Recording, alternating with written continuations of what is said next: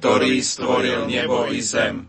Nech vás žehná všemohúci Boh, Otec i Syn i Duch Svetý. Amen.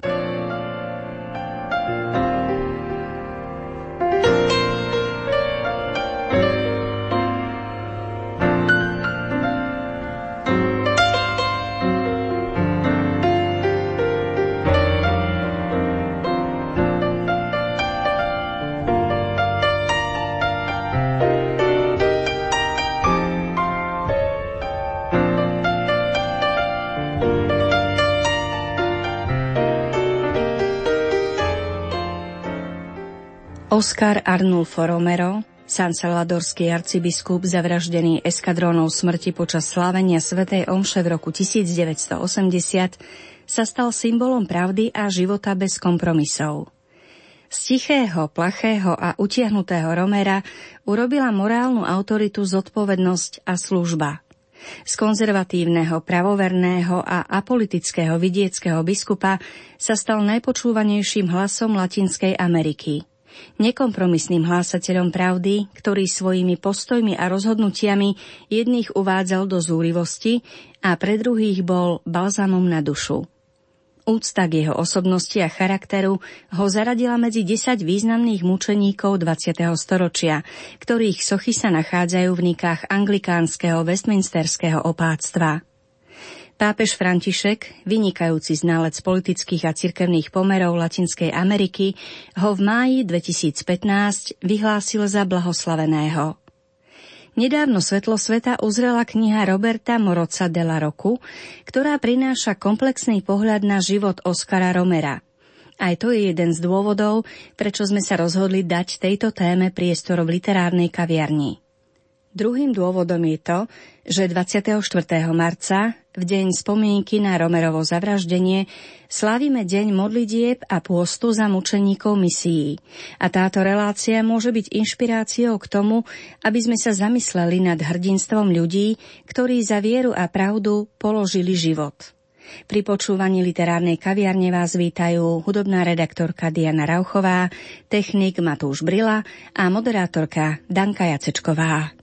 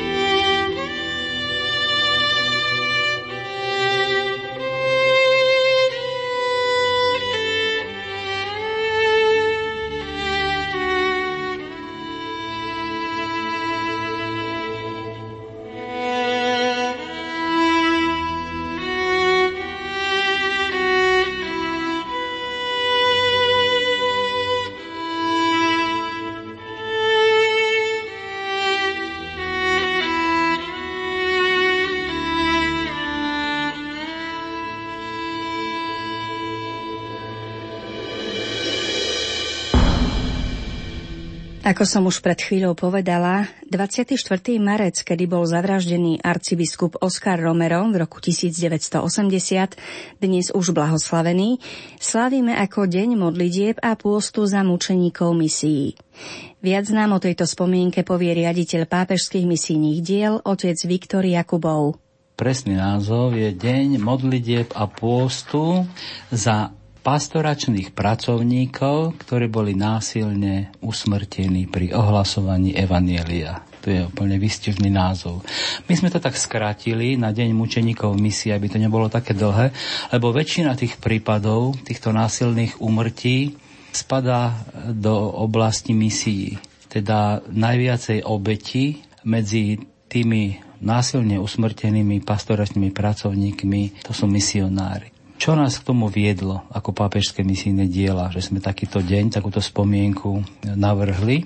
No tak e, chceme pripomenúť, že mnoho misionárov každý rok, mnoho tých, ktorí ohlasujú evanielium, a to môžu byť aj nemisionári, v takom ušom slova zmysle, každý rok sú pozbavení života pre vieru.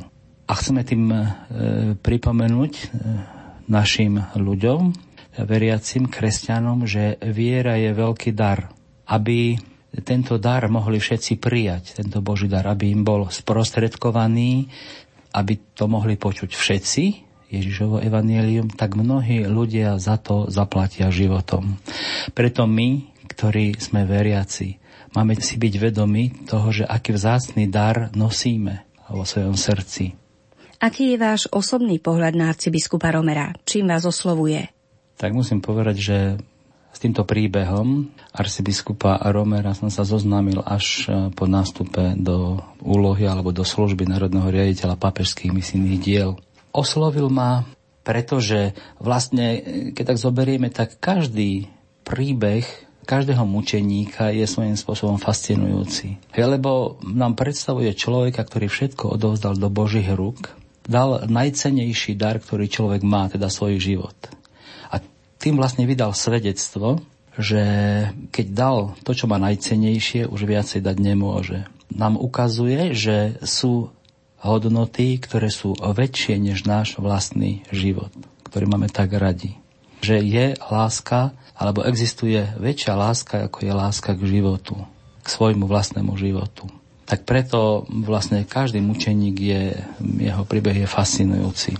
Konkrétne tento mučeník, tento svetec ma zaujal z viacerých dôvodov. Jeden z tých dôvodov je, že obyčajne si myslíme, že tí mučeníci, že to sú takí hrdinovia, ktorí s odhalenou hruďou išli e, proti kopiam a, a mečom a gulkám. Ale to ono tak nie je.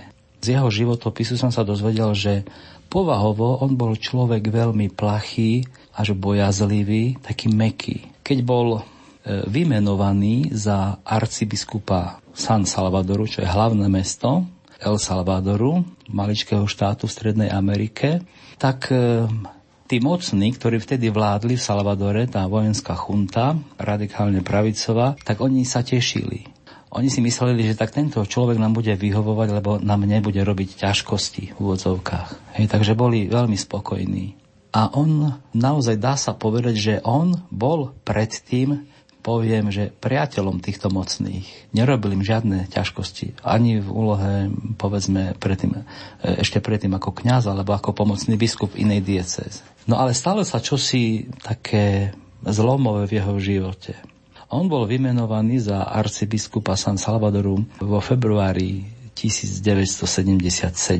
O mesiac, necelý mesiac na to, bol zavraždený veľmi surovo jeho najlepší priateľ, jezuita, bývalý duchovný vodca, ktorého si on nesmierne vážil. Bolo medzi nimi hlboké puto priateľstva a aj rešpektu. On ho považoval za svetého človeka. Tento človek, tento Rutilio Grande, jezuita, bol zavraždený spolu s dvomi e, chudobnými farníkmi na ceste na bohoslužby do odľahlej nejakej kaponky. Toto, táto vražda, tento fakt na neho zapôsobil tak, že ten človek sa vnútorne zmenil. Z bojacného, z bojazlivého sa stal veľmi pevný človek, ktorý už nerobil kompromisy, a ktorý veci pomenoval také, aké sú. Toto je jedna taká črta, čo ma veľmi zaujala. Že mučeníci to nie sú hrdinovia, to sú ľudia, ktorí majú strach, ktorí sa boja a výsledkom ich mučeníctva, to, že sa stali mučeníkmi, to nie je ich prirodzenosť, ale to je Božia milosť, ktorá robí zázraky v našej duši, mení dokonca povahu alebo dokáže tak posilňovať človeka, že ten človek dokáže vydať aj takéto najvyššie svedectvo obety vlastného života.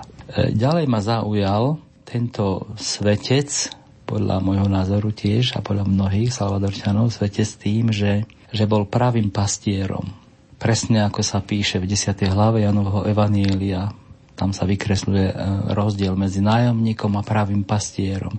Pravý pastier neuteka od oviec dá svoj život za svoje ovce, hovorí pán Ježiš. No a on bol obviňovaný z toho, že po svojich kázniach, ktoré mal aj do rozhlasu a teda mohli ho počúvať masy ľudí, že začal brojiť, bojovať proti vláde proti zločinnej vláde, lebo to bola chunta vojenská, ktorá bola vlastne hajila práva mocných, bohatých ľudí na úkor tej chudoby. Takže on vlastne bránil chudobných, tých svojich veriacich. No a keď raz jeden novinár sa ho opýtal, že biskup, kedy ukončíte boj s vládou? A on odpovedal, ja nevediem boj s vládou. Ľudia vedú boj s vládou a ja stojím pri svojich ľuďoch. Čiže on nechcel byť revolucionár. On nechcel bojovať s politickou mocou. Cítil povinnosť upozorňovať túto nespravodlivú moc, že koná protiprávne. Poukazoval na nespravodlivosť. Vyzýval ich, aby dodržiavali ústavu a zákony, lebo ich porušovali dávali mnoho ľudí unášať, zabíjať, mnoho ľudí, tisíce ľudí zmizlo. Nikto nevedel, e, že kam sa podeli. Niektorých našli mŕtvych, niektorých ani vôbec nenašli mŕtvych. Takže e, bol to pastier, ktorý bol pri svojich ovciach, ktorý neutekal a ktorý dal život za svoje ovce. Preto ma tak fascinuje. V jeho denníku nájdeme takéto slova. Bože, Ty si všetko a ja som nič. Ale s Tvojim všetko a s mojím nič urobíme veľa. Také krásne citáty, ktoré svedčia o hlbokom duchovnom živote tohto človeka. V čom môže byť človek ako Oscar Romero inšpiratívny pre obyčajného človeka dneška? Povedzme aj tu na Slovensku. Máme si uvedomiť, že máme svoju dostojnosť, dôstojnosť, ktorá je odvodená z faktu, že sme Božím stvorením, že sme Božím obrazom. A z tohto hľadiska sme pred Bohom všetci rovní. A z toho vyplýva, že sú hodnoty, sú hodnoty, ktoré prevyšujú hodnotu nášho pozemského života, ktoré treba obhájiť, zastať sa tých hodnot aj za cenu života. Pán Ježiš hovorí, že nikto nemá väčšiu lásku ako ten, kto položí svoj život za svojich blížnych, svojich bratov a sestry. Takže aj my, aby sme si boli vedomí toho, že my veriaci, že nežijeme pre túto pozemskú existenciu. Boli sme stvorení pre väčšnosť, pre väčší život. To je väčšia hodnota, ktorá presahuje našu krátkodobú pozemskú existenciu. Aby sme si toho boli vedomi, aby sme žili s tým, že nežijeme pre tento svet, pre zem, ako pre svoj definitívny cieľ, ale náš cieľ je hore v nebesiach. Rozprávali sme sa s národným riaditeľom pápežských misijných diel, otcom Viktorom Jakubovom. O malú chvíľu si prečítame niečo z knihy o blahoslavenom Romerovi.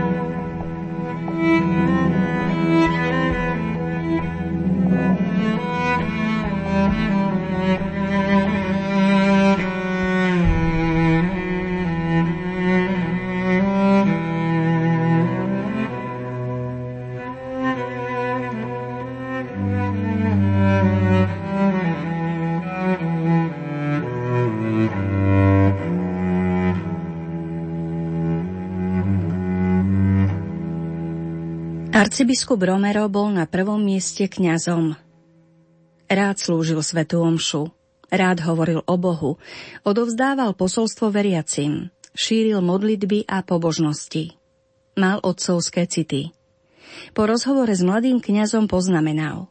Dojalo ma jeho úprimné priznanie, že sa počas prvých mesiacov kňazstva cíti veľmi šťastný. Bol unesený témami liturgických sviatkov, ktoré sa v kalendári opakovali, ale ich interpretácia bola vždy nová. Kázal niekoľkokrát denne. Romero nebol spokojný, keď musel žiť v krízovej situácii. Ako poznamenal po vyčerpávajúcom pokuse presvedčiť politickú organizáciu, aby ukončila okupáciu francúzského veľvyslanectva a uvoľnila rukojemníkov, bol veľmi šťastný, keď sa vrátil k normálnej náboženskej aktivite. Popoludní som sa nadýchal čerstvého pastoračného vzduchu, keď som prijal pozvanie otca Kaja a Jalu sláviť v San Jose Villanueva, jeho rodnej obci, 60. výročie manželstva jeho rodičov. Slávnosť pripadla na liturgické zakončenie mesiaca máj. Do kostola priniesli májové kvety z rôznych kútov farnosti, o ktorú sa starajú sestry pasionistky. Aká nádherná zhoda pastoračných okolností. V dnešné popoludnie bolo možné kázať o Pane Márii, o svetosti manželstva, o vernosti, o dare života, o svetej plodnosti. Rozvinul som tieto témy v skromnom prostredí, kde bolo aj veľa detí, ktoré priviedli zo školy. Tieto témy podané jednoduchým pastoračným jazykom a úprimné podanie rúk všetkým prítomným zanechali v mojej duši pocit pokoja. Cítil som sa spojený s týmito ľuďmi, ktorí vedia opetovať city. Romero sa prednostne rozhodol pre chudobných podľa druhého Vatikánskeho koncilu a Medelínu, ktorý naň nadviazal. Bol dojatý dobrou vierou pokorných ľudí. To neznamenalo odpor voči bohatým – Romero uvažoval podľa klasického myslenia cirkvy, že bohatí budú mať väčšie ťažkosti zachrániť si dušu a že ich spása prechádza cez štedrosť, dar, lásku k chudobným. Podľa Romera boháči budú odsúdení pre svoj egoizmus a lakomstvo a nie pre samotné bohatstvo. Tí, ktorí vlastnia majetok, nebudú odsúdení, ak sa stanú pokornými, chudobnými ľuďmi, ktorí potrebujú Boha ak chcú nájsť odpustenie a milosť spásy. Bohatstvo by sa nemalo posúdiť ako niečo negatívne, ale nemalo by viesť k ilúziám. Pozrite sa, bratia, sláva v domovine, moc, peniaze, sláva sveta, to nevedie k ničomu. Úplne k ničomu. Všetko sa končí smrťou. Romero trval na rozdeľovaní bohatstiev a na tom, aby mali účasť na bohatstve aj iní – Hovoril o nebezpečenstve, ktoré hrozí bohatým, ak budú modlársky uctievať svoje bohatstvá. Za to ich však nediskriminoval. Keď násilie plodilo obete, Romerové kondolencie nerozlišovali medzi chudobnými a bohatými, medzi mŕtvými na jednej alebo na druhej strane. Policajti či rolníci, vojaci či partizáni, oligarchovia či robotníci. Nikto nebol vylúčený z jeho kresťanskej lásky. Stále verím, že to, čo som povedal na pohrebe inžiniera Borgonova a otca Navara platí. Každý život je posvetný, tak bohatého, ako aj chudobného človeka. V Romerovej arcidieceze existovali mnohé hnutia. Romero bol osobne spätý s hnutím Kurzio a s Opus Dei. Zavítal na priateľskú návštevu anonymných alkoholikov, mal dobré vzťahy s neokatechumenátmi a rytiermi Krista kráľa, so skupinami manželských stretnutí a s charizmatikmi. Podporoval mariánsku úctu a kult božského srdca. Aktívne sa staral o charitu. Považoval za nevyhnutné, aby hnutia rešpektovali tri kritériá cirkevnosti. Život podľa Evanielia, schválenie cirkvou láska k chudobným. Poznamenal, nebezpečenstvo akéhokoľvek hnutia spočíva v tom, že pôjde do extrémov, buď do prílišnej činnosti alebo duchovnosti. Medzi modlitbou a prácou pre blížneho musí existovať rovnováha. Arcibiskup Romero čoraz lepšie chápal, že chudoba jeho ľudu pochádza aj zo sociálnej nespravodlivosti – Praktizovanie individuálnej lásky však nedal bokom. Zasielal almužnu chudobným, ktorí mu napísali. Podpisoval odporúčacie listy, aby si ich písatelia mohli nájsť prácu, aby pomohol biedným rodinám. Často býval v nemocnici pre nevyliečiteľne chorých a každý mesiac ich pravidelne navštevoval. Požadované štruktúrálne reformy podľa Romera neboli alternatívou k priamej pomoci chudobným. Boli potrebné základné sociálno-politické riešenia, ale bol tu aj osobný súcit. Téma chudoby vyvolávala v Romerovi tému svetosti. Jadro môjho života tvorí vydávanie svedectva o Božej láske k ľuďom a láske ľudí navzájom. To sa musí prejaviť prostredníctvom nášho kresťanského života a správania, živým svedectvom vernosti Ježišovi Kristovi, chudobou a odpútanosťou od materiálnych dobier, slobodou pred silami sveta. Jedným slovom, svetosťou. Romero ako arcibiskup sa neusiloval o svetosť ako mladík seba umrtvovaním, nasledovaním výnimočných postav, neustálou bdelosťou nad pokušeniami. V duchovnom živote už nebol nováčikom. Teraz sa obracal ku Kristovi, k utrpeniu, ku krížu. V pozadí svojho života zazrel možnosť mučeníctva ako najvyššej formy spojenia s Kristom.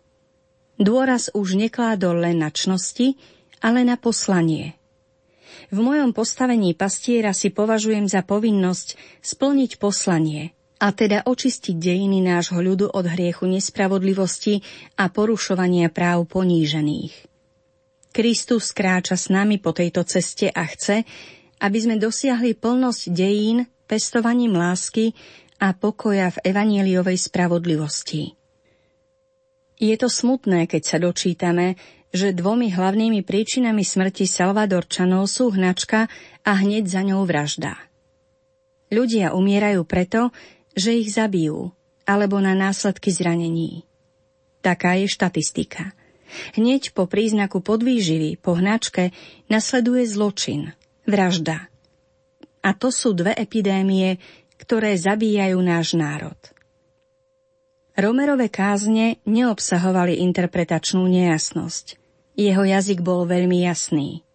Priezračné myslenie sprevádzali silné vášne a emócie. Romerové kázne to bola mimoriadná zmes. Boli vážne, slávnostné, ale neformálne. Niekedy pre dôverný štýl, akým oslovoval ľudí v katedrále a národ, ktorý ho počúval v rádiu, Romero pôsobil tak, ako by bol zaujatý rozhovorom s niekoľkými priateľmi. Plynulé rozprávanie dovoľovalo Romerovi improvizovať na akúkoľvek tému, no základný smer nebol improvizáciou. Romero sa dokonca vedome opakoval. Homília znamenala pre ňo vysvetľovanie biblických textov, povzbudenie, opakované výzvy veriť a obrátiť sa. Spojenie s magistériom cirkvy bolo zjavné v každej Romerovej kázni nikdy nezabudol citovať pápežov a druhý vatikánsky koncil. V približne 200 zverejnených homíliách Romero citoval 373 krát Pavla VI. a Jána Pavla II., 296 krát druhý vatikánsky koncil, 101 krát dokumenty z Puebly, 85 krát dokumenty z Medelínu, nehovoriac o menšom počte citátov pochádzajúcich z magistéria iných pápežov. Ústrednými témami Romerových kázní boli hriech, pokánie, obrátenie a odpustenie. Romero o nich nehovoril abstraktne, ale vo vzťahu k súčasnosti svojej krajiny, plnej násilia rôzneho pôvodu, sociálnej nespravodlivosti, zmiznutí a únosov osôb, utláčania a útokov. Jadrom biblickej zvesti bol podľa Romera prechod od zlého k dobrému – ktorý vysvetľoval na príklade Kristovej smrti a vzkriesenia.